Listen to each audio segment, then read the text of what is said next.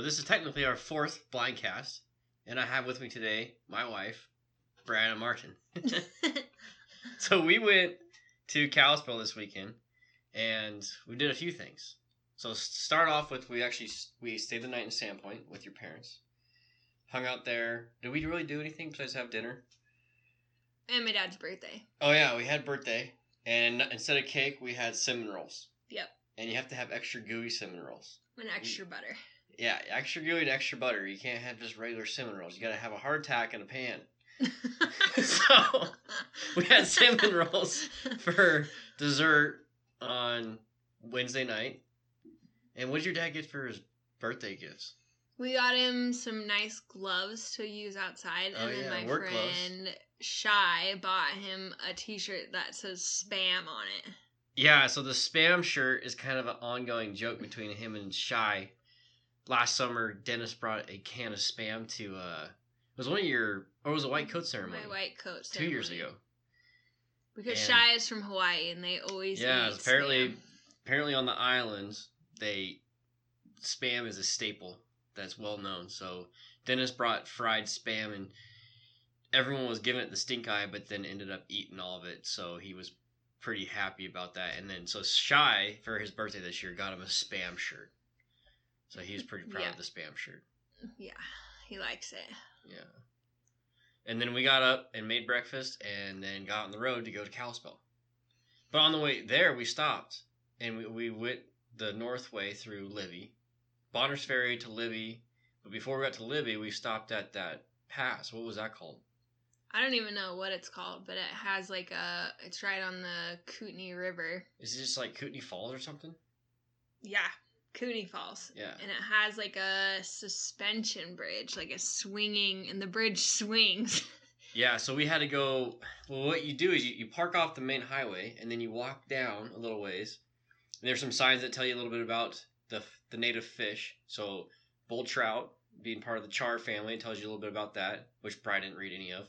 no. And then there's the white sturgeon, yeah. and so they're native there, and um, there's there actually is like efforts for rehabilitating those. And your dad was part of that project down in Bonners. Mhm. So that was kind of interesting to know that those fish live up in those falls. And we didn't see any of those fish or anything. But you, you go down and then you have to go up and over top of the railroad tracks and then back down to the river.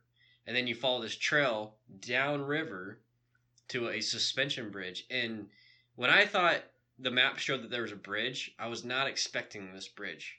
And it was way sketchier than what I was expecting. Only five people are allowed on it at one time. and it's just like a generic rule. There's no one regulating this thing. it's like you left, you leave all the rednecks that are out there in Bonners Ferry to their own devices, and you go, okay, five at a time, and be safe. That's it. Go down the suspension bridge, and if you bounce on it or you kind of wobble or whatever, like you can feel every step. yeah, it swings. It was crazy. I was surprised, and you're high. You're 80 plus feet up. Yeah. I hawked one off of the top of it, and it was three and a half plus seconds to hit the water. It takes your loogie a while to get there. Yeah. To the bottom. so we spent a few minutes down there. And we well, we actually hiked down to the water, and Bride decided that she needed to test the waters. it was cold. It's the middle of October, and the water is freezing, and so Bride's waiting in the water, and these people are looking at us like she's nuts. I was looking at her like she's nuts. and then as we were walking uh, on the riverbank, um, I jumped a moose out of its bed. So I was like yelling that there was a moose. And Bride's trying to get her feet all dried off to run up and see this thing. Yeah. They went off into the woods, and we ended up kind of off roading it back to the trail to get back to the to the truck. But yeah, so that was kind of a right off the bat. We kind of had a cool little adventure. Mhm. The suspension bridge, and then uh, Well, then all the fall colors of the tamarack trees that are changing and all that was really pretty. yeah, the drive was amazing. Yeah. Yeah, I had never. I don't think I, I've been. Oh, I have done that drive one other time, and it was for a playoff game when Ryan's little brother went and played up in Sam or uh, in Libby. They had a playoff game up there, and so but driving that north way I'd never done before. Before you know, I've done it one other time, but hardly remember that. Yeah. Um, so that was really cool. Just the drive through Libby, and then, do we spend any time in Libby at all? We kind of stopped, and then we went on to Grocery Kalispell. store, yeah. Yeah. So we went on to Kalispell. What our plans were for the weekend is we we rented an Airbnb, and we were meeting my parents, and then my older sister and her two boys tagged along, and we spent the rest of the day pounding around with them. We actually went to the river for a little bit while they were getting into town, and it was just like, it was kind of an, an awesome like evening on the river. Real quiet. There were some other fishermen, people getting off the, the water with their drift boats, but other than that, it was just real quiet and not really any weather to speak of. It was kind of chilly, kind of that fall fall Yeah. sunset that you get. And Bryce snapped a couple of cool photos and and posted them on the the Blindcast one, and and we got the most likes of any photo we have on our on our Instagram account right now. So that was a win. Um, so from there we went and met up with my family, and we spent two nights with them in an Airbnb. the The following morning after we got there, we Friday morning. Friday morning, we got to go to, to. I'll let you talk about this one though. So we went to uh, what was the the company that did the air, the flights? We did a Montana Air Adventures flight over Glacier Park Yeah. because we did it a year ago because it was a wedding gift and we couldn't go fly over Glacier National Park because it was so socked in. So we ended up just flying over Flathead Lake. So we wanted to go again. So this time we got really nice weather. Yeah. Super. Which to, to interrupt real quick, I was okay with the flight over Flathead because this is last year or 2016. The biggest ram in the world was found on Wild Horse Island on Flathead, and we were a year after this, but we went and flew and, and went and circled that island, and we got to see that herd that the the world record was living in, and then it, it died of natural causes, and they found it. So it, it never was taken by a big game hunter. But I I thought that was a cool part of our first flight is that we got to go and see that that same her that the world record was out of, and potentially the next world record Yeah. sheep. Yeah. So we did that two years ago, or or last year, Last year. and then now we're back again this year. yeah And like Bryce said, we had amazing weather. Yeah, it was flying over Glacier Park was probably the most spectacular thing I've ever seen. I mean, just like the we flew felt like we were really close to the rock faces and just saw these glaciers and mountain lakes. But you knew more about the park than I did because I'd only been there one time a long time ago, and we spent a little time. I mean, I don't even know. We might have been in Whitefish or something, but I really don't remember being in the park at yeah, all. I've been there. I think maybe three or four times, just taking you know family up there or whatever. But I just know like when you drive into the park, must be from the west side. Then you go by Lake McDonald, and there's like a big lodge there that you can go to, and then drive the famous Going to the Sun Road, which is just this like tiny little two lane road um, with a big rock cliff on the side. So was this the same park that you guys had um, a Billy following you, or or a- Yeah. a, a mountain go- mountain goat? Yeah, once you get up to the visitor center, you can go on some pretty, like a pretty long hike. I'm not sure how far, but there is another mountain lake back there that you can hike into. But that's probably like a good two mile hike back in there. But yeah, like the billy goats, they just, they're so used to people. Like they just don't even, they don't even care. And so we were walking on the trail and I just look back and there's this goat. I mean, probably like five feet behind me and just following right along behind me, not really caring that I was there, and just so all we did was just kind of step off, and he walked right by, and I could probably just reach out and touched him if I was brave enough. But Uh, is that close? oh yeah, they just Who, don't. what's even. the story? Wasn't there your dad sitting having lunch, or, or no? There was a de- another guy that was having lunch in the Billy. Yeah, and the billy goat just the guy was just looking at the scenery, and the billy goat was just curious and walked up and just put its nose right on the guy's cheek, and then the guy, of course, freaked because he didn't see it. But yeah, it's just they just are so used to people that they don't really. I mean, I don't think they're like tame where you can just like pet them and stuff, but I mean they're No, but they're not they're worried about you. curious and yeah. The only time, well, after that goat was following me, then we kind of turned around and followed it kind of off this trail, and we found a mom and the baby I'm not sure what a baby billy goat is called, but we uh I think it's a kid. a kid, yeah. So we saw the kid, and the mom kind of got a little bit protective. So it's a nanny? kinda- A Billy and a kid. Oh yeah, you're Yeah. right. A nanny. So we saw a nanny and a kid, and we weren't like close to him by any means, but it was definitely close enough where like the nanny was getting kind of protective. So we just turned around and walked back out. But Hmm. yeah, it's pretty neat. So in our flight, we flew right over the visitor center, so at least I could kind of recognize the visitor center. But Yeah, it's kind of tough to.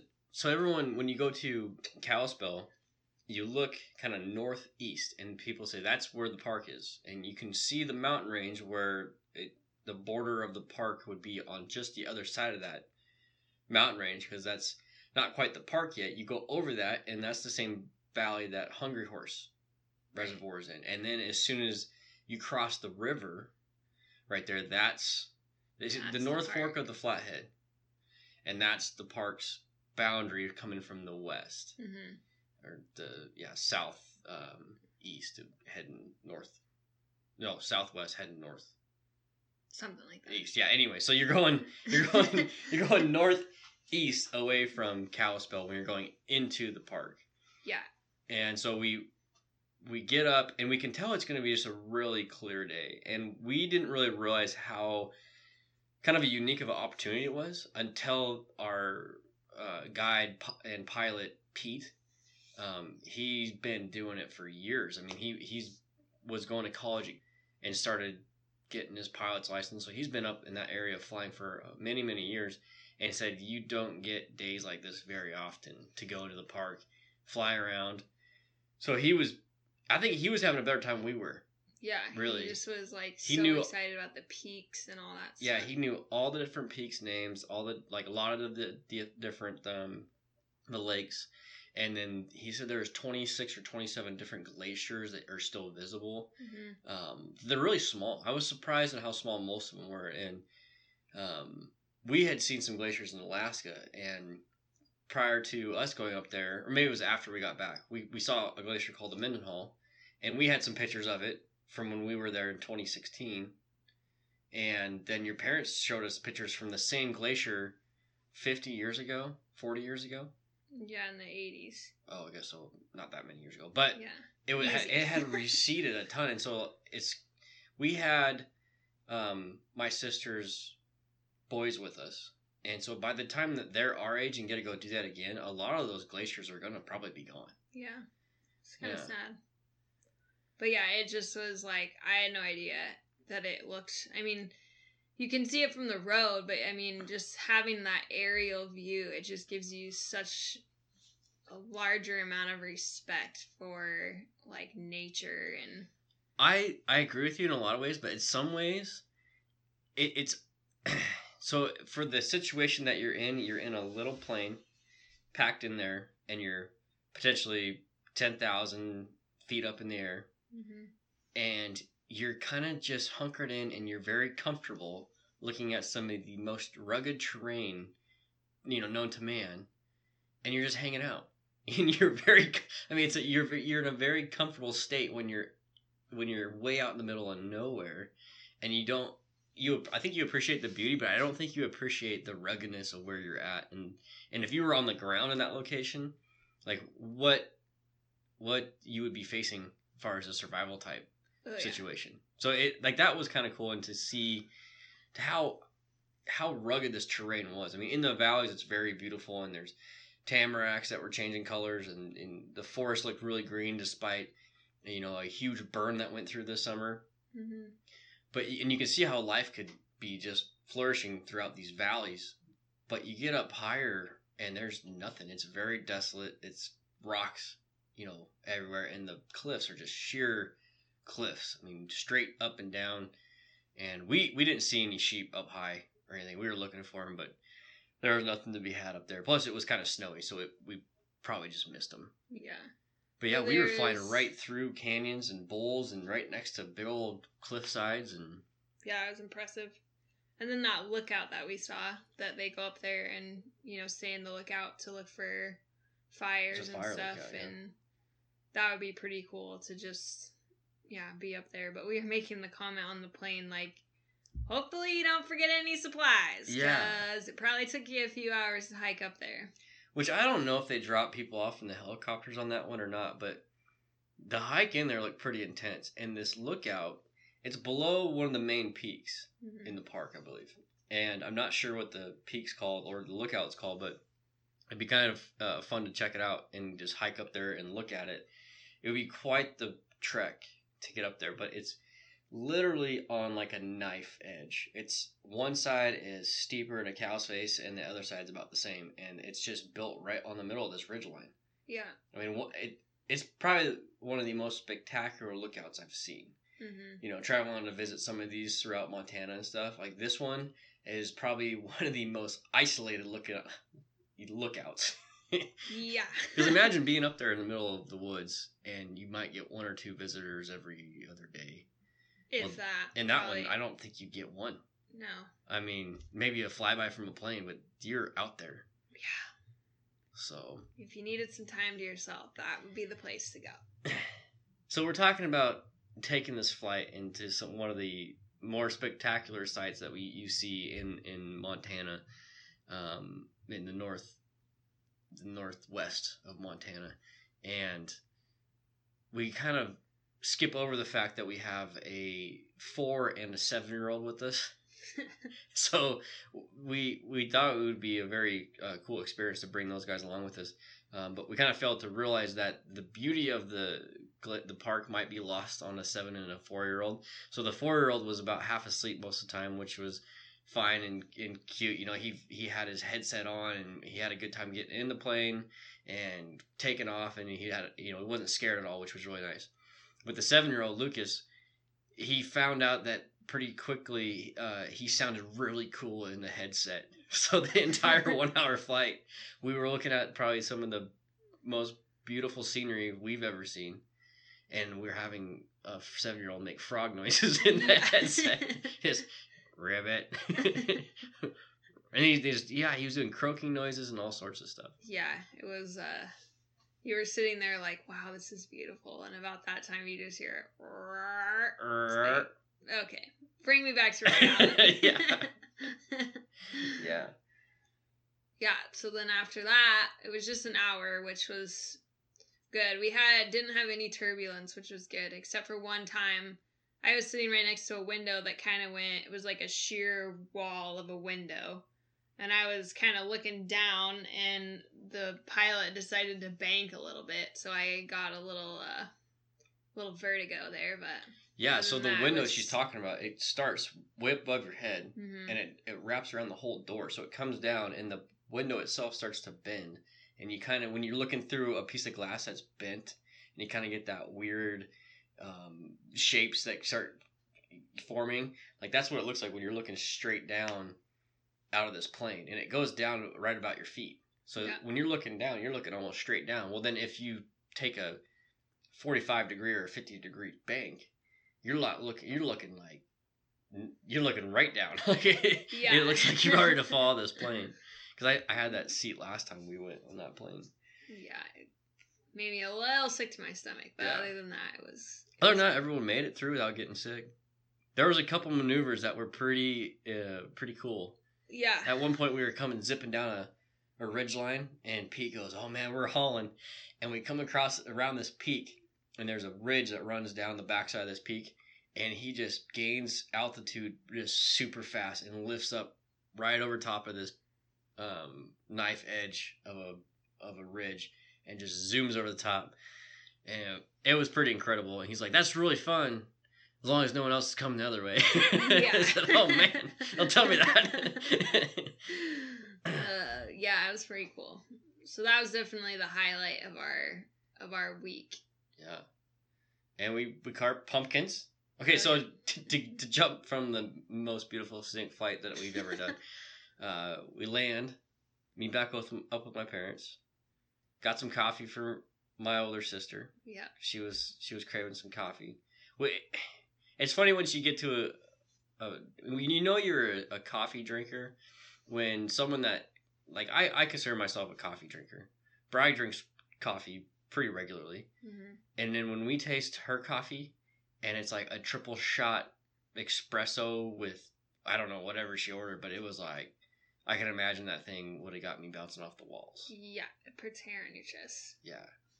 So we got some coffee, some donuts for the boys, and then we went back to the Airbnb.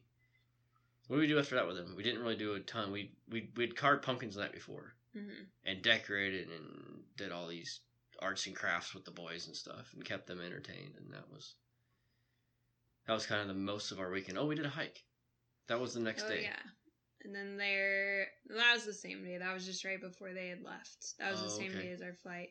Yeah. But we were kind of our Airbnb was right at the base of this like state park, and so we drove up there because we weren't sure how far it was. But then Alex was looking on the map and noticed that you could hike from the top all the way down, and the trail connected just a little ways from where we were staying. So we ended up doing that, and it was nice. It was all downhill. But you know the little boys, one of them had to take a poop in the woods, yeah.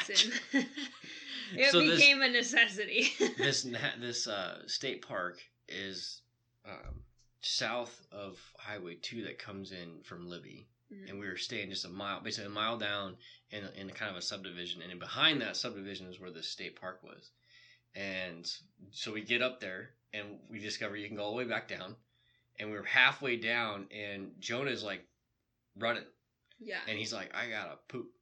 and, and we're like, okay, we're almost home. You're like trying to get encouraged him. We're almost there. And he goes, no, I need, I'm going to poop right here. He's, he's got the double grab, like Yeah, the he's grab like- in the front and the grab in the back going on. yeah, he's like, no, I'm going right now. And there's, he even was like, just keep going. I'm just gonna poop right here. and, and dad's like, just take him off the trail a little bit. And, um, and he'll be, you'll be fine. And so Mandy like takes him downhill and tries to get him behind the stump. And we realize that at that point, the trail switchbacks. So he's right in the middle of this switchback, and we had to walk right past him. oh man, it didn't faze him a bit though. He No. just did his business and he was off running again. Yeah, that's for sure. Yeah, after that, we just sent them sent them off. Spent the rest of the weekend with my parents. Went out- went out and uh, we played frisbee golf for the first time with them. hmm Um, Dad lived in the bushes. Mom needs to work on her distance, but she's very consistent. Yes. And so we had a good time, and we went to dinner, and and yeah, Mom lost her purse. We found that, so kind of had some events going on. Yep. But uh, yeah, and then we came here, and that's that's kind of how the weekend went. Yeah. It was a good time. Yeah. So I have Bry here, and want to ask her some questions that we kind of been asking everybody that comes on the podcast, which is just the Chris and Andrew and Taylor and Ray have been the only guests that we've had so far, the people on the cast. But uh, what was what's one of your earliest recollection recollections of the outdoors? Well, my dad is quite the hunter. So, growing up in McCall, Idaho, he would take a, the trailer out, and my mom and I would go with him. The trailer being just like a camper. Yeah, the camper, yeah. And uh, my dad one morning was going to take me with him, and I was probably like four or five or something, and I had those light up shoes, like when you walk, and every time you walk, they like light up. And so I wore those out into the woods. It was like a beacon, I think, for the deer. Like, stay away, stay away. So here's your dad is a serious hunter, yes. and he's got a five year old Four, yeah, Four or four or five five, year old something like that. with her little light up shoes trouncing through the woods. Yeah, and I was scared of all the bear grass because I thought it was like snakes coming out of the ground. So we probably made it like just out of sight of the camper. And then my dad, I think, quickly realized that we were going to get nowhere. So we just decided that all the deer were still sleeping and not awake yet. So we went back to the camper and went back to bed. So it didn't last long. First No. experience was a short one. yeah, it was very short. Did you guys spend a couple days out there though? Yeah, because then I remember the next day we actually went out, like when it was light out, and we found like a skull of a either an elk or a deer, I can't remember, And we got some like of the teeth off of it, and so I thought that was really cool. And Mm. so I remember like hiking around in the woods and stuff, but I didn't really go like hunting a lot with my dad. That was just like the one time that. So this was out. probably in McCall, yeah, like in Idaho. yeah. when you guys lived there the first time. Yeah. So you you grew up and were born in Boise, grew up in Idaho, McCall, Idaho, f- until you were I think I was like ten or something. yeah, Yeah. and then moved to the Bitterroot. Yep. And you, but you guys were pretty outdoorsy when you were there, camping and and well, you skied a lot, and it Yeah. started in McCall. You, they had an after school program. Yeah, they had an after school program that I think just a couple days a week I'd ride the bus and they would stop out there. And my friend and I would go and get off and we'd actually get like take lessons for like an hour or something and then we just got to ski until our parents came to get us. So that was kind of a neat experience. Mm, It's called the Little Ski Hill. It's still there. the little ski hill. Yeah. I think we drove by that when we went and visited. Yeah. And it had this like T bar, and that's the only lift that it had at that point. And T bar, you had to be like heavy enough to like kind of keep it down. And I remember I was riding it up and one time by myself, and I got towards the top, and I wasn't heavy enough to keep the T down. And it kind of picked me up and swung me backwards, and I was being sort of drug up the hill. So it freaked me out. So whenever my friend and I would go, we would always be like, okay, sit real down, sit down, sit down, sit down, and just make sure that we could keep it so that we wouldn't get like drug up the hill. What's the other uh, ski hill that's up there? Brundage. Brundage. hmm And we we skied that. I only skied that one time. Yeah, that's changed a lot since I was there too when I was little, because that's where I learned to ski. hmm I was on a ski team with three other girls, and we were called the Sapphire Ponies. Yeah, but who was your instructor? This like big manly guy, and he was like wanted us to have some cool name, and we were the Sapphire Ponies. heard his heard his complex. A little yeah. bit. but yeah, no, Brundage is where I learned to ski. And then when we moved to the Bitterroot, then we skied out Lost Trail Powder Mountain, which is on South Night Highway 93 in between the Montana Idaho border, like by Salmon. Yeah, yeah. If you're heading south out of the Bitterroot and you're gonna head to Mhm. Salmon, you're going right past it. Yep.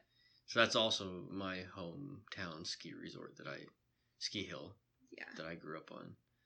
Um, and we're both pretty biased about Trail. like we go everywhere else. So probably some of the best places that other people have ever skied. Yeah. And it, they're probably way better as far as lifts and villages or whatever you want to compare them with. But for some reason, Lost Trail is just kind of Nothing got that beats the snow. hometown. Yeah. Yeah, I mean, there's a reason why they call it Powder Mountain. I remember one time I went up there with my friends in high school, and the day this was on like a Sunday or a Saturday, camp, something like that, and it had just snowed 36 inches of like fresh powder. That's tough when you're little. We were in high school, and it was it was still tough for us. Like, who are we kidding? But yeah, we uh, I took my friends off on this trail, and uh, I ended up crashing and like falling into the snow and it was kind of all, how all the snow like came over my face Mhm. and it was kind of like i thought i mean this was nothing like this but i mean like when people are in an avalanche and the snow just like covers your face and you can't really orient yourself on like where which way's up or down Yeah. so this is just a heavy snowfall. This wasn't an avalanche. yeah, and I mean, I'm pretty sure my face was only like probably three inches below the snow. I mean, it wasn't like bad at all, but I ended up like getting the snow off my face, and I was face up, but my head was downhill, and I had gone like quite a ways. So then I had to try and like get myself up and get my snowboard off. Do you remember what what run it was? Like right when you're coming down to get on that the rope tow hmm Like Powder Bowl. powder bowl, yeah.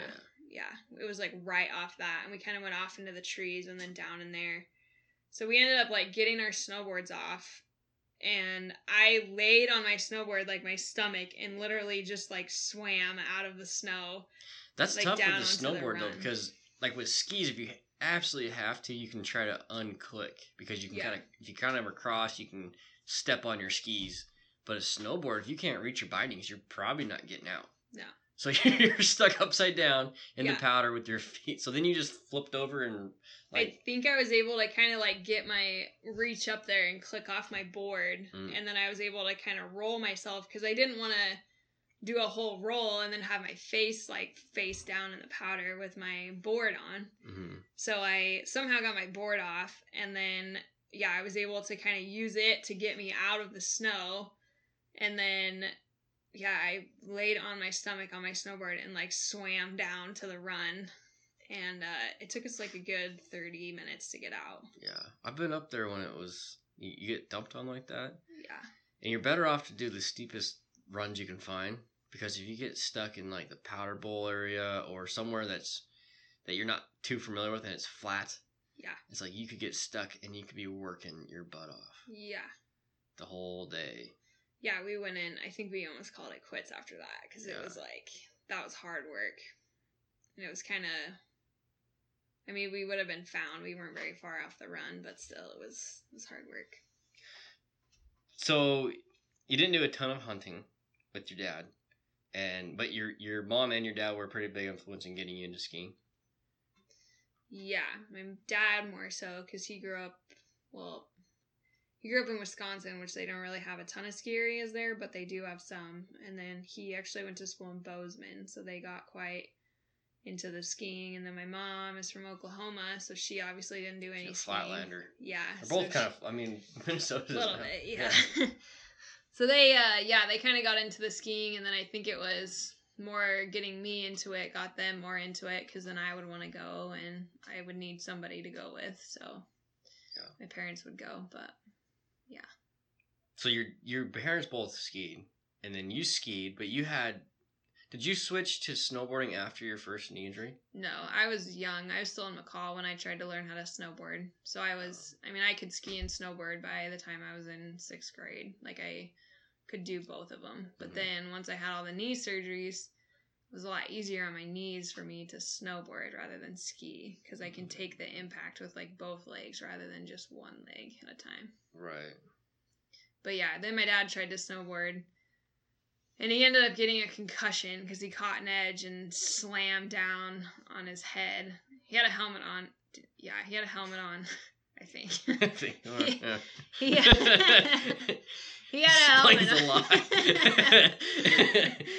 he had a helmet on, but he still got like a concussion and he like messed up his shoulder pretty bad. So so he didn't break anything, but he did hurt his shoulder. no, he did hurt his shoulder, and he. Oh no no, he didn't hurt his shoulder. He uh has two like discs in his back that are no good anymore, displaced. So now he's having issues with that now.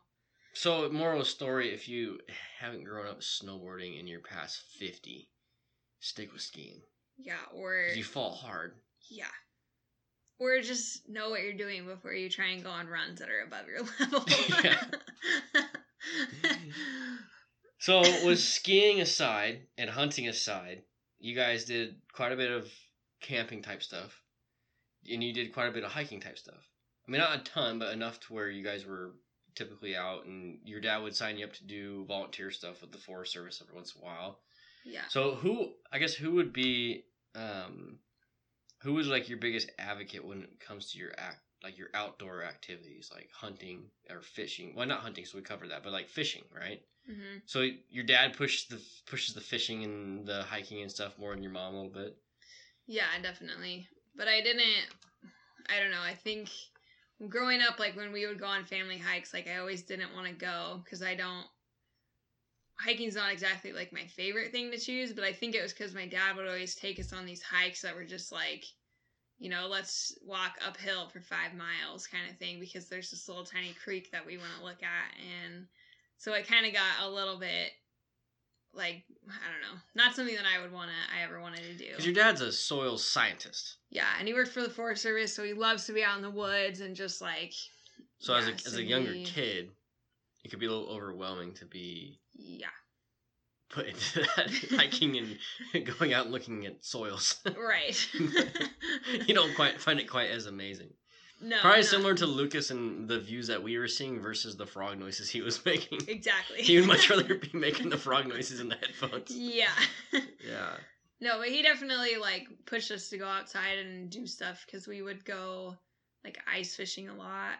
We would do that. Um, Now you scared your mom ice fishing one time. Yeah, I was really little then, and I was walking around and I stepped in an ice fishing hole. Like it went up to your thigh or like up to your yeah, your it like, went all the way up to my crotch, and like, so I was little enough that like my boot and everything. Yeah, because these aren't, like, it. twelve inch holes probably. They're probably like No, no, maybe no. a ten Yeah. or eight inch If auger. Probably yeah, probably like so your boot's small enough to fall in the hole. Yeah, so I didn't fall all the way in. It was just my leg. So then it's like freezing, and I'm like crying, and so yeah, that was uh, one Well, of and Pat's relatively new to being a mother.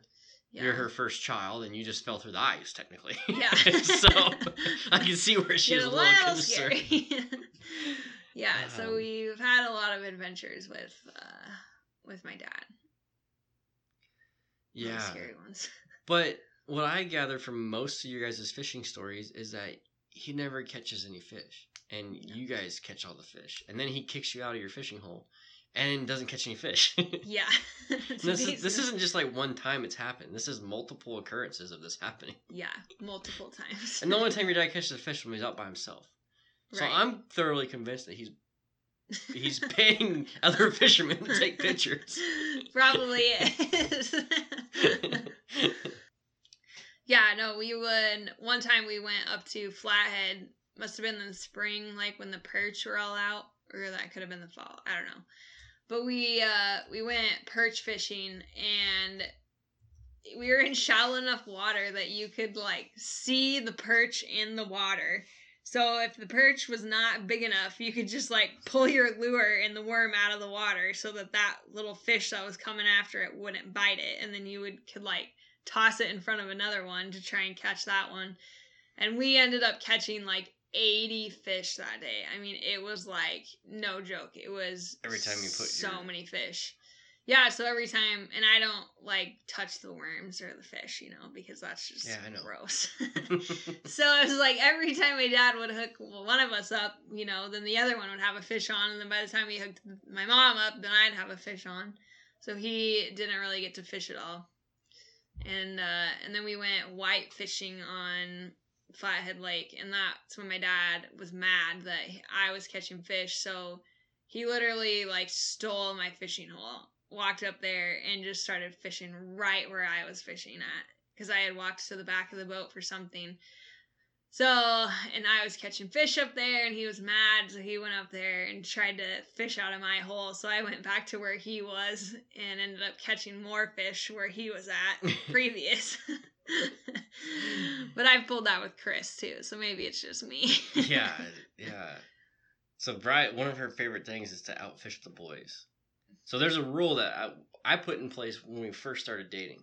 Yeah. And it was like, as soon as you start fishing, out fishing me two to one, you get to take your own fish off the hook. yeah, then I quit fishing pretty quick. yeah. Then she just hangs out on the boat. What are you doing? She's like, I don't want to touch the fish. Oh, great. But uh, so your dad probably took you out fishing more than he did anything else. Probably. I mean, next to next to skiing and stuff. You guys still Yeah. ski and you cross country ski and whatnot. But Mhm. yeah, I think it's just because it's a little easier for kids, you know, to f- help them with fishing and Yeah. stuff rather than any of that. But yeah, so what are, what are some of the coolest hikes that you've done? Because we we did one that was Um, really cool and it was at Blodgett.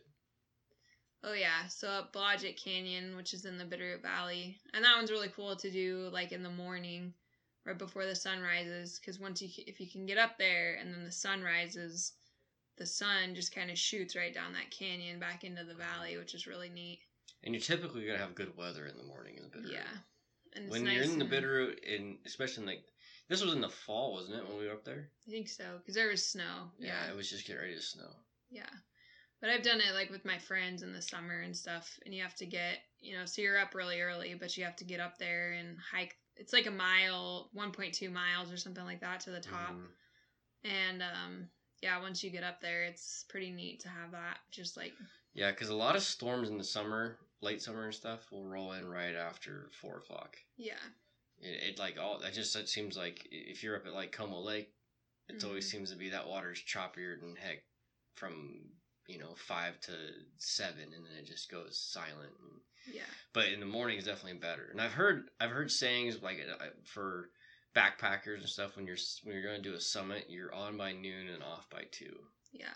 Is kind of the goal. So yeah, you go in the morning up Blodgett. and It's pretty dang. It's a pretty dang neat Yeah. canyon. And Any of those canyons in the Bitterroot. too. Any of those Yeah. canyons are pretty cool. hmm Well, and then the one there's a trail that goes all the way around Lake Como. I've only done the one that um I don't even know what side of the lake is on. The beach side. Yeah, the north side. Yeah, so you walk in, it's like three miles all the way back in there to the um to the waterfall that comes into Lake Como. Mhm. And So when that high water's coming through, it's pretty Yeah, it's ripping through there. pretty awesome waterfall. My dad has a story that because my parents used to scuba dive quite a bit, Mhm. and so they were up at Lake Como, and some guy got too close to the waterfall and like flipped his boat. And so then a while later, my parents were up there. We're talking like months later. My parents went up there and went scuba diving, and my dad ended up finding his wallet, this guy's wallet out of his boat.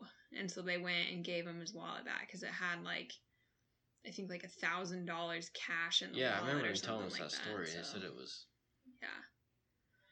Yeah, so that's a pretty cool hike too, but my ultimate goal, if I ever do this, is to hike Trapper Peak, which is in Yeah. the Bitterroot Valley, and it's a pretty strenuous hike. Like, you don't just decide one day you're going to hike Trapper Peak. Like, you need to train a little Yeah. bit. unless you're like in your early late teens, early twenties, just go up there and do it because you're probably good enough shape. But Right. if you're gonna be past that, you better be in some sort of shape.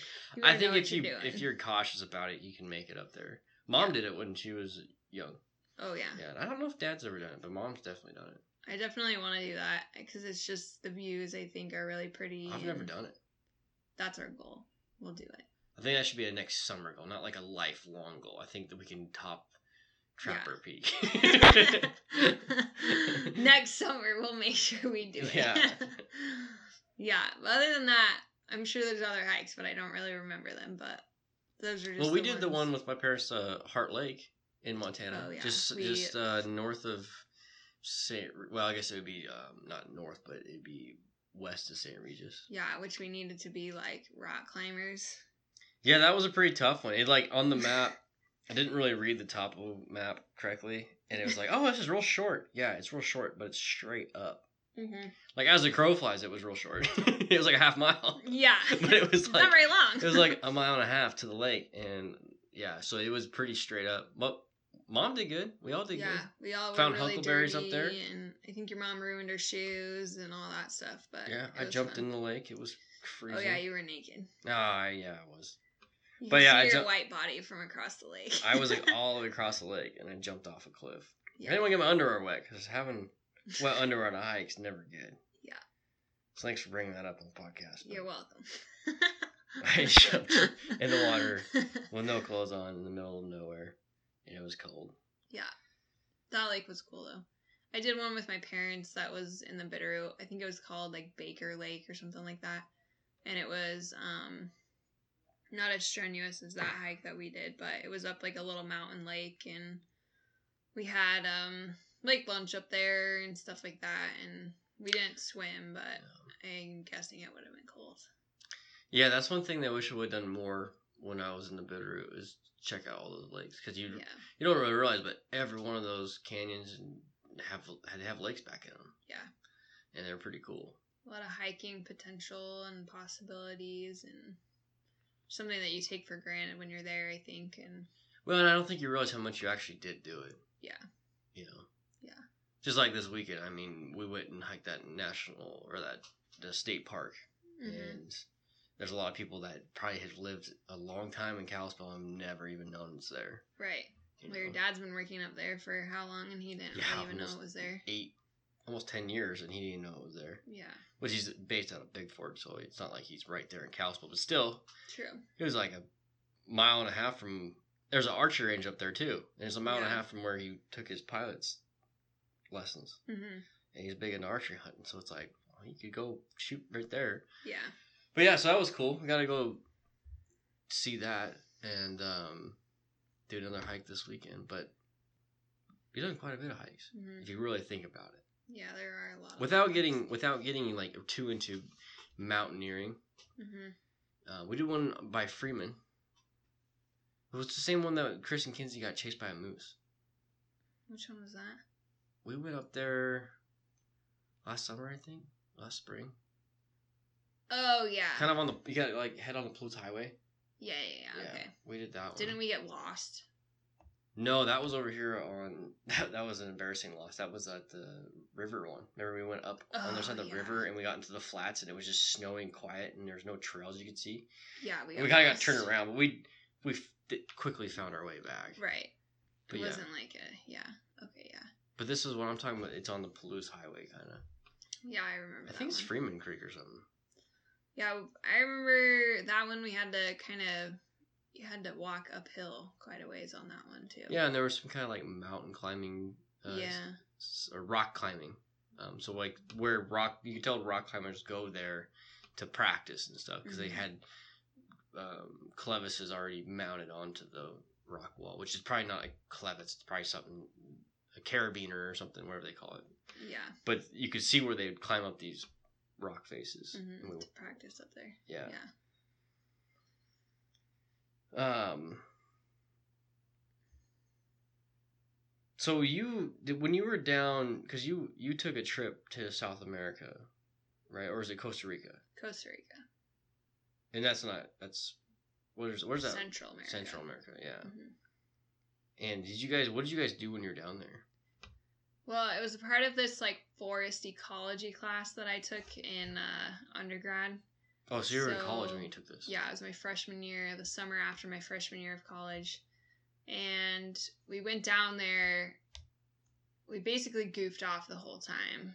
I mean, did like we took a vacation. And we um we went to So like, were you supposed to be down there to like help out the local? Well, yeah, we did do that. We walked we carried a tree and planted it in a pre-dug hole and buried it. we kept a journal the whole time.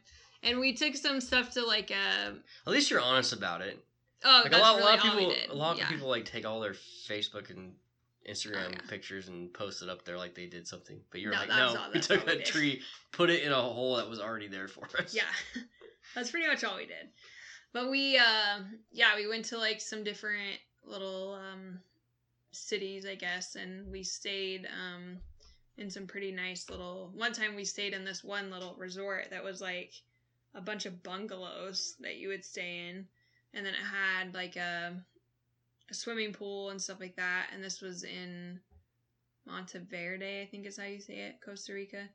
And so we saw but yeah, we saw a lot of wildlife, which was really neat. And we um we did do a night hike in the jungle, which was very scary because Yeah, how was that? it was really eerie and like you didn't I don't know. At one point we were walking and I was like in the back of the line sort of and I heard this noise that sort of sounded like a jaguar, which I don't even think there are jaguars there. But I made my I made my way to the front of the line like really fast.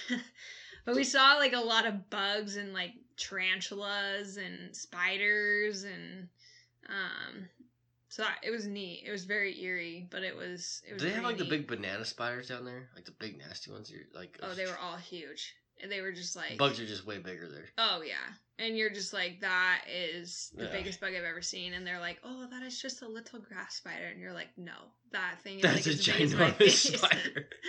That was Yeah. a scene from Harry Potter. yeah, this one time we were like walking, and the guy, the tour guide, was like, "Oh, stick your face in here. There's the tarantula in there." And all of us are like, "Are you nuts?"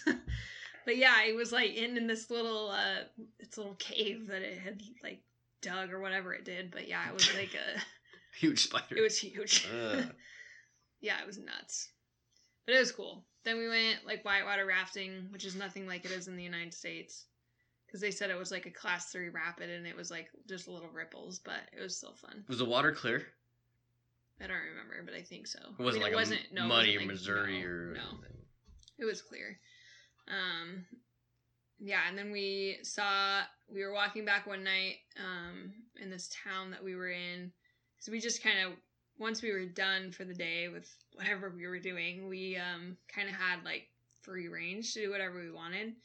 So we walked into town just to kind of explore, and we went to this restaurant and stuff. And we were walking back, and there was this three-toed sloth that was like coming down from the trees because they only come down once a week to poop, and that's it. And then they go back up into the trees. So this thing was like climbing So it the- spends half its week getting up to the top of the trees where it can feed, and the Yeah, other it half its down. week yeah. to come down. But then if it gets mad, it like will throw its poop at you. So luckily this one didn't do that, but it was like climbing across the power line to like either come up or down, I'm not sure, but we so we stopped and we looked at that for like a good 30 minutes. And I remember it was really funny cuz they don't really have like street lights, so it was it was dark. And we're like it was a bunch of us kids that were just standing there looking at this. And I remember our tour guide like comes out of the shadows and just starts like talking about it. And we all like screamed Freaked because out. we like we were like where did you come from? But it was pretty cool to see that. We saw a toucan which was neat. And we did some like like the Froot Loops. yeah Yeah. yeah and we saw so we saw some sloths and we saw some monkeys and we yeah then we saw So it was quite the experience. oh yeah it was pretty neat and then we went to this like this spa thing they had So you guys were on vacation. Oh absolutely absolutely on vacation. But this like this spa that we went to, it had like five or six different pools, and it was all about like you go into the hottest pool, which you could not spend time in that pool. I mean, it was so hot. 107 plus probably. Oh, I'm easily higher than that. I mean, you could not. It was uncomfortable just to put your foot in there. That's how hot it was. So you were supposed to go into the hottest pool to like really open up your pores of, of the body and just like cleanse and all that stuff. And then you go to like cooler and Yeah, cooler jump in that nasty pool. Everyone else has been cleansing. Yeah. But anyways, that was the whole point of it. But there were these water slides there that were, I promise you, would be illegal in the United States. Just ripping. Oh my gosh, yeah. They were only like two and a half stories high. So, like, you looked at them and you're like, oh, okay, well, this will be fun to do a couple times. You, especially if you were like a heavy person, you hauled out the end of these things. I mean, our teacher. So a grown man. Yeah, a grown man. Like you I don't know what happened in that water slide because there was not like a jump or anything in these things. It just like came down like a normal water slide, but just the way you came out of that pool, our teacher before he hit the water, he comes out of the end of this water slide. Before he hits the water, he easily went like 10 to 12 feet before he like splashed into the water. It was like, it was nuts. And we were all just like, this is crazy. We're gonna get so hurt. but yeah, we were 100% on vacation. That's cool. So what was kind of the highlight of that trip? If you were to like pick one thing. You guys did like uh zipline too, didn't you? Oh yeah, that was the highlight. But was Okay. that was that as sketchy as the water slide? I thought ziplining would be a lot more like life threatening, but it really like it really wasn't. I wasn't like I felt safe the whole time. But it's nothing like ziplining in the US. You know, like you go to these places and they're like, "Oh, this cool zip line." I mean, like ziplining in Costa Rica, we went across this and I guess they do everything in like meters down there. So we went across this ravine that was like I mean, thousands of meters high. And you're just like hauling along on this cable. Like and I mean, you get out in the middle, and if you get stuck or something happens, like you're screwed because you, I mean, you can't like pull yourself along or whatever. So, and they always made you go with two people. So, like, my friend would like kind of wrap her legs around the front of you, and then you both had like cables to hold on to. And you stopped yourself because you wear these like leather utility gloves, and you put your hand up on the the wire that you were attached to, and as you got closer to the dock, you would like pull down on it and that would slow you down. And so like both of you were pulling at the same time to like slow you down. But then you like we got to this one point and it was like the Tarzan swing. And so they hooked you onto this wire and they just pushed you off this like in this I mean platform. and you would free fall for like 25 feet and then you would swing like Tarzan. And it was crazy. It was like, it was fun. And I told myself I had to do it because like I was in Costa Rica and that was probably the only time I'd ever be able to do it. But yeah, it was scary. And it was Jeez. funny because like the little Costa Rican men, like they don't really speak English. And so they, because no one's just gonna like go and hurl themselves off of this thing. So they would be like, like sit down and so you'd have to kind of like squat and then they would literally put their knee underneath your butt and they would be like scoot closer to the end and then you would scoot closer and they're like okay sit and then you would kind of squat and they'd put their knee under you and just like with all their might just like hurl you off this thing and yeah away you went And I don't know if they would do that in the U.S. I, I think you have to be going your own free Yeah. will. Not here. Not here. Jeez. Once they clamped you in, they were They- like, they You're got you, yeah. yeah. So, and then they caught you with this like noodle contraption that they had made. So they would like swing it around you and then like pull you in. So they let you swing like a couple times and then, and then they would like somehow swing Just this lasso you with the noodle. Yeah, pretty much. They would lasso you with this like noodle thing and catch you right around the mid, like the midsection, and then they would just like pull you in.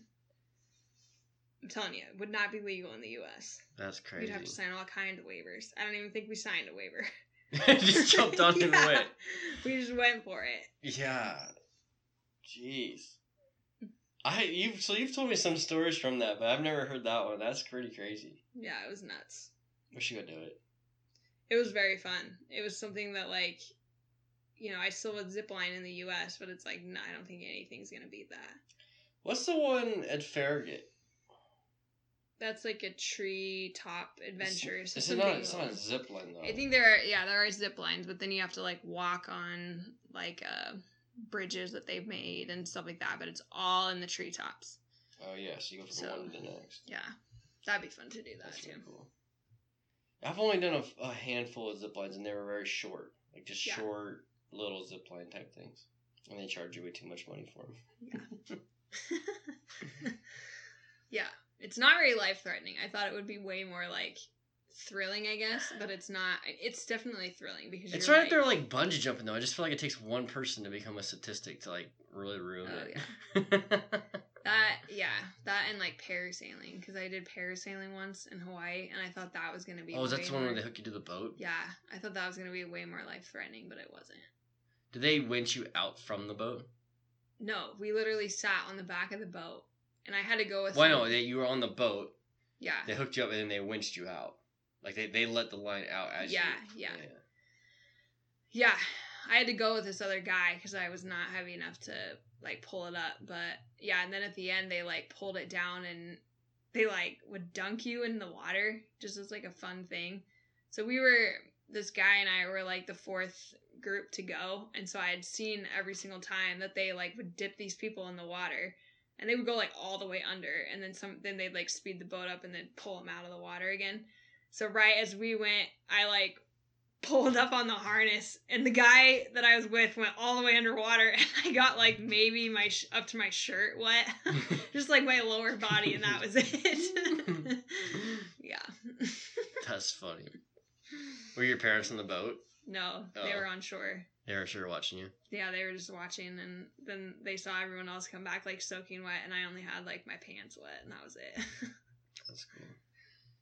Have you ever done um, a flight on one of those pontoon planes? Never have. I think those are cool. I think that'd be a lot of fun. Yeah. I mean, I'm sure it's just like flying in the plane that we did this weekend. Except when you hit the water, it probably like sprays everywhere. Yeah, I don't know. I think it, I think that would be a little intense to get. I mean, once you. Yeah. But honestly, being the passenger, there's really no, I mean, stress. You just kind of put your life in the pilot's hands and hope that he knows what he's doing. Yeah. It'd be fun to do that though. Mhm.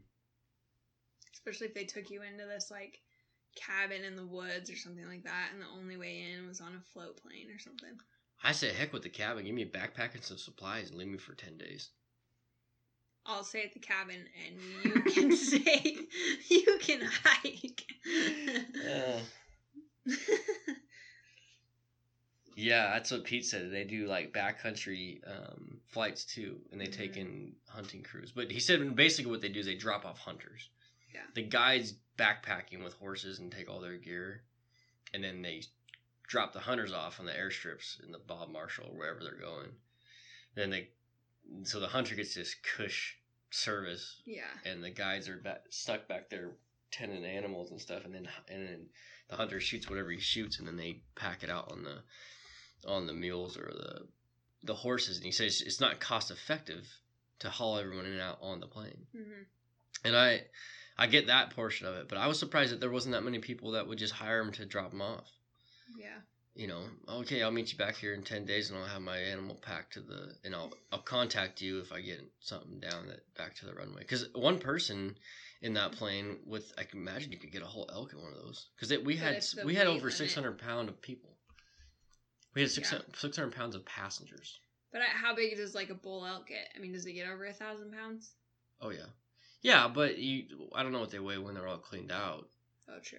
but Like if you wanted to keep the head though, like mount it and all that stuff. I mean, what if you like didn't gut the elk at all and you just had the you wanted to So the whole Dave thing? Horner is one of the guys that's a pilot there, and he wrote a book about flying. Um, it's like gold, Alaska gold or something. And the way that he says he packs that plane down, I'd be surprised if he couldn't haul two moose in it. I mean, I know it's a book, but it's like the way that he describes flying this plane. I'm just like, this guy sounds a little nuts, anyways. But yeah, he might hear this, so I wouldn't say too much about. It. He is Dave. crazy.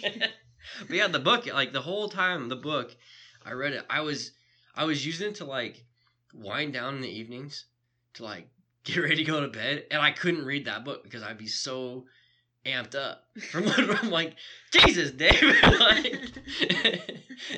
yeah, that and, is and crazy. and I'm like, Dad, this is the guy that's teaching you how to fly.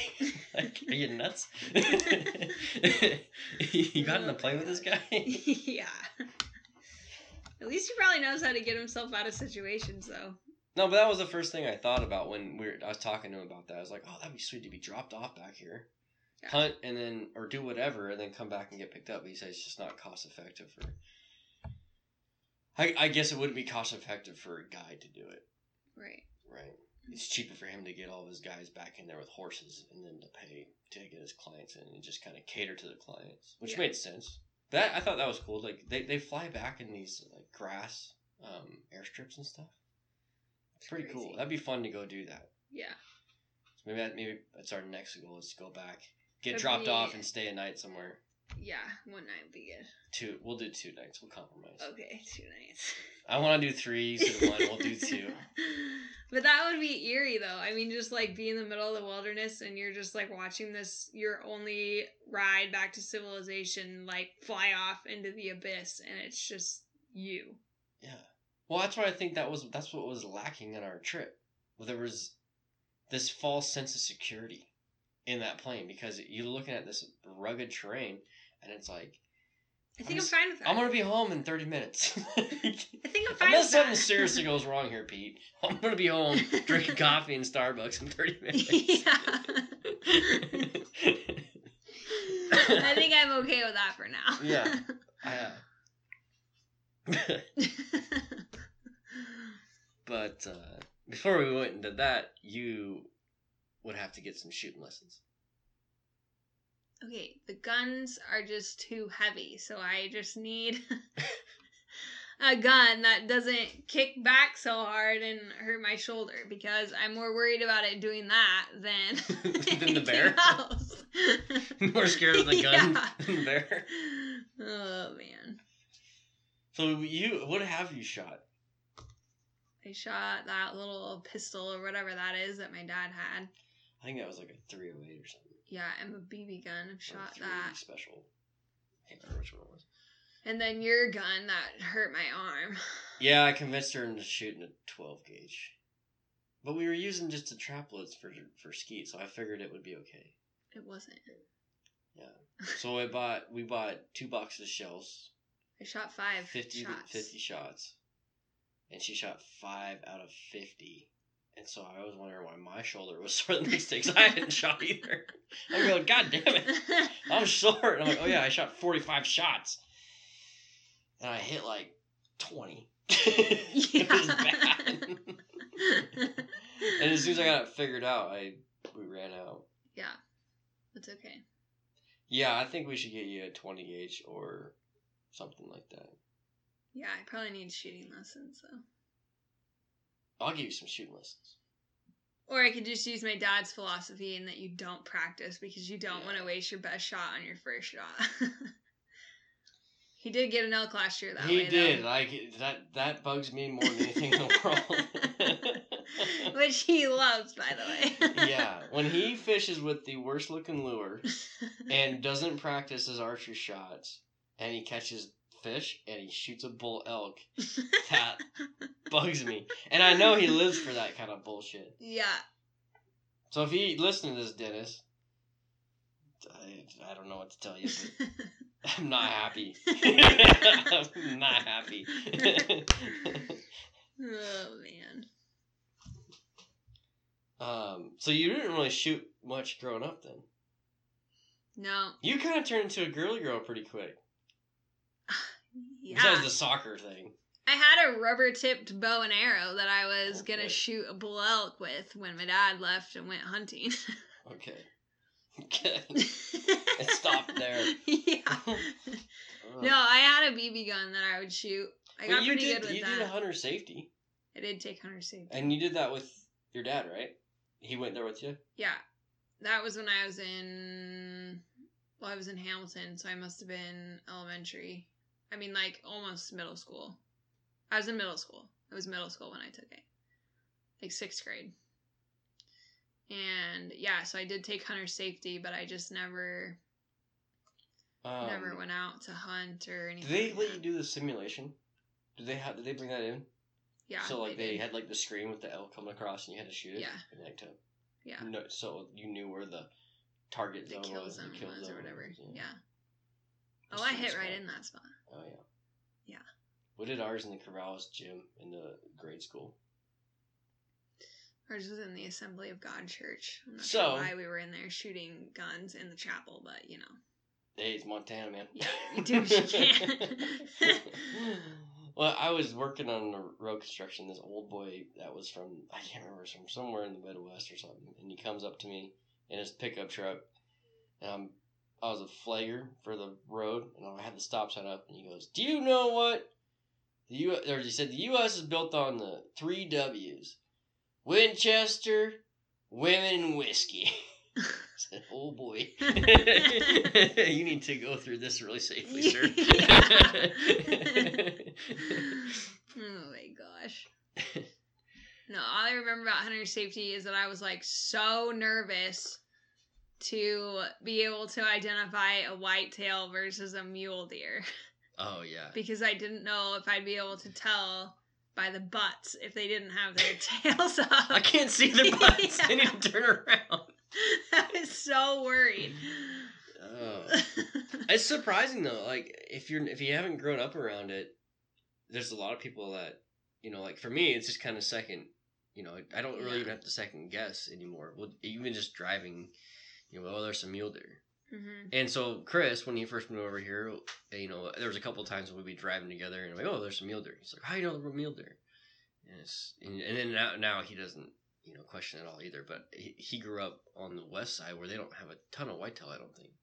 Maybe they do, but he didn't really do a it a bunch of deer hunting, but now he has, and I'm sure he can spot them a mile away too. But yeah, it's kind of funny if you if you're not familiar with it, you can mistake that. But after afterwards, it's like you're looking at a completely different species almost. Yeah. Which you, I mean, you are just a different uh, breed of deer or different Species. species of deer. Yeah, I guess I had it right the first time. Yeah. Um, I know. I was gonna tell you on my hunter safety. We, did you have to do the field walkthrough? Yeah.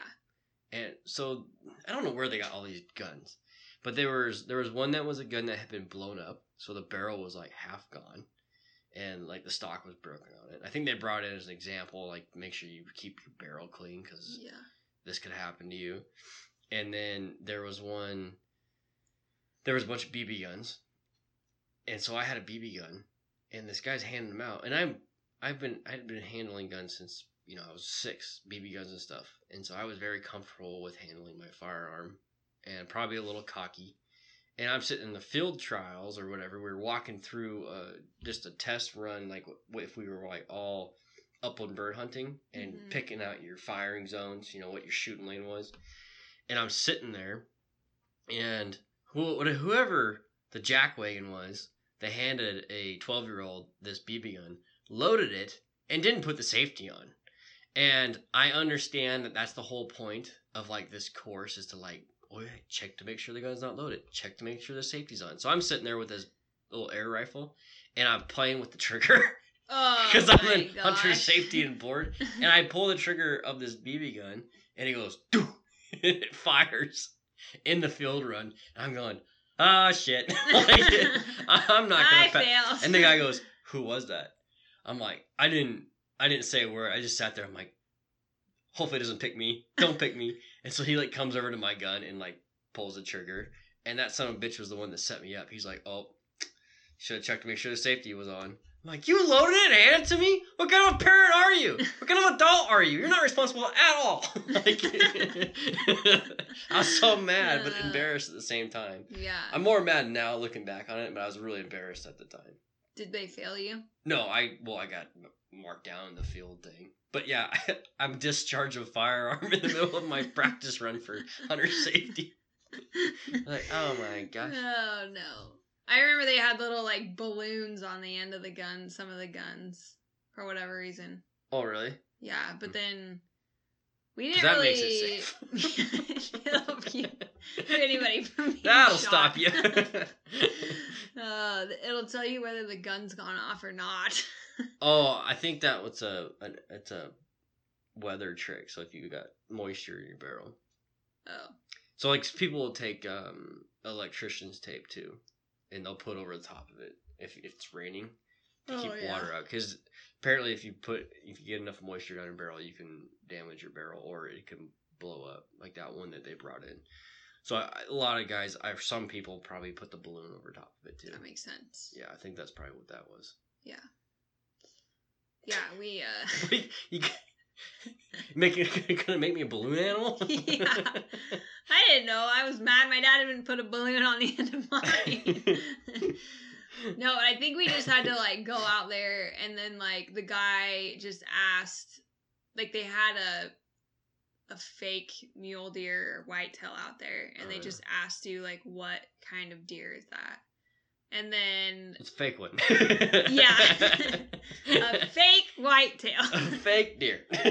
And then I think he asked questions about like, you know, if you're aiming uphill, like should you shoot and stuff like that. And then for some reason I had to take my test there because I must have missed the day that we took the test or something. And I, yeah, so I had to take my test at my field run, but oh, so you took the written. Written Right. test there. You never did the archery test, did you? Mm. So that was that was a separate um, course for us in Montana. I don't know if it is here, but you had to do um, a written, and then you had to do a field run through with like learn how to track and hmm No, I think I would. Yeah, I don't know. I just never hunted after that. I don't think my parents ever like went to. I don't know. Maybe I just like lost interest or something because my mom has a twenty gauge that I could have shot, but I just didn't. well, it's not like you, all your friends were into hunting. Yeah. So growing up for me, it was like kind of a natural thing to do. hmm You know, dad was into it. My little sister we kind of got into it because of me. Yeah. Craig did it, you know, so it was like you kind of had a role model that went hunt, hunted a lot, and uh, all my friends hunted. So it was kind of a natural fit into my social network that I hunted. Yeah. So I could see where, you know, you didn't have a band of girls that went out and went hunting all the time. Right. I'm sure if we hung out, we would have went hunting a lot more. I'm sure Yeah, your sister's dumb little friend. yeah. Well, that's a different story. But uh, yeah, we are at about an hour and 15 minutes now. So I think we made it through another podcast. nice. So nice job. Thank you for having me on. Yeah, you're welcome. So anything else you want to add to your your first debut on the Blindcast before we sign off? I don't think so. Had a good weekend.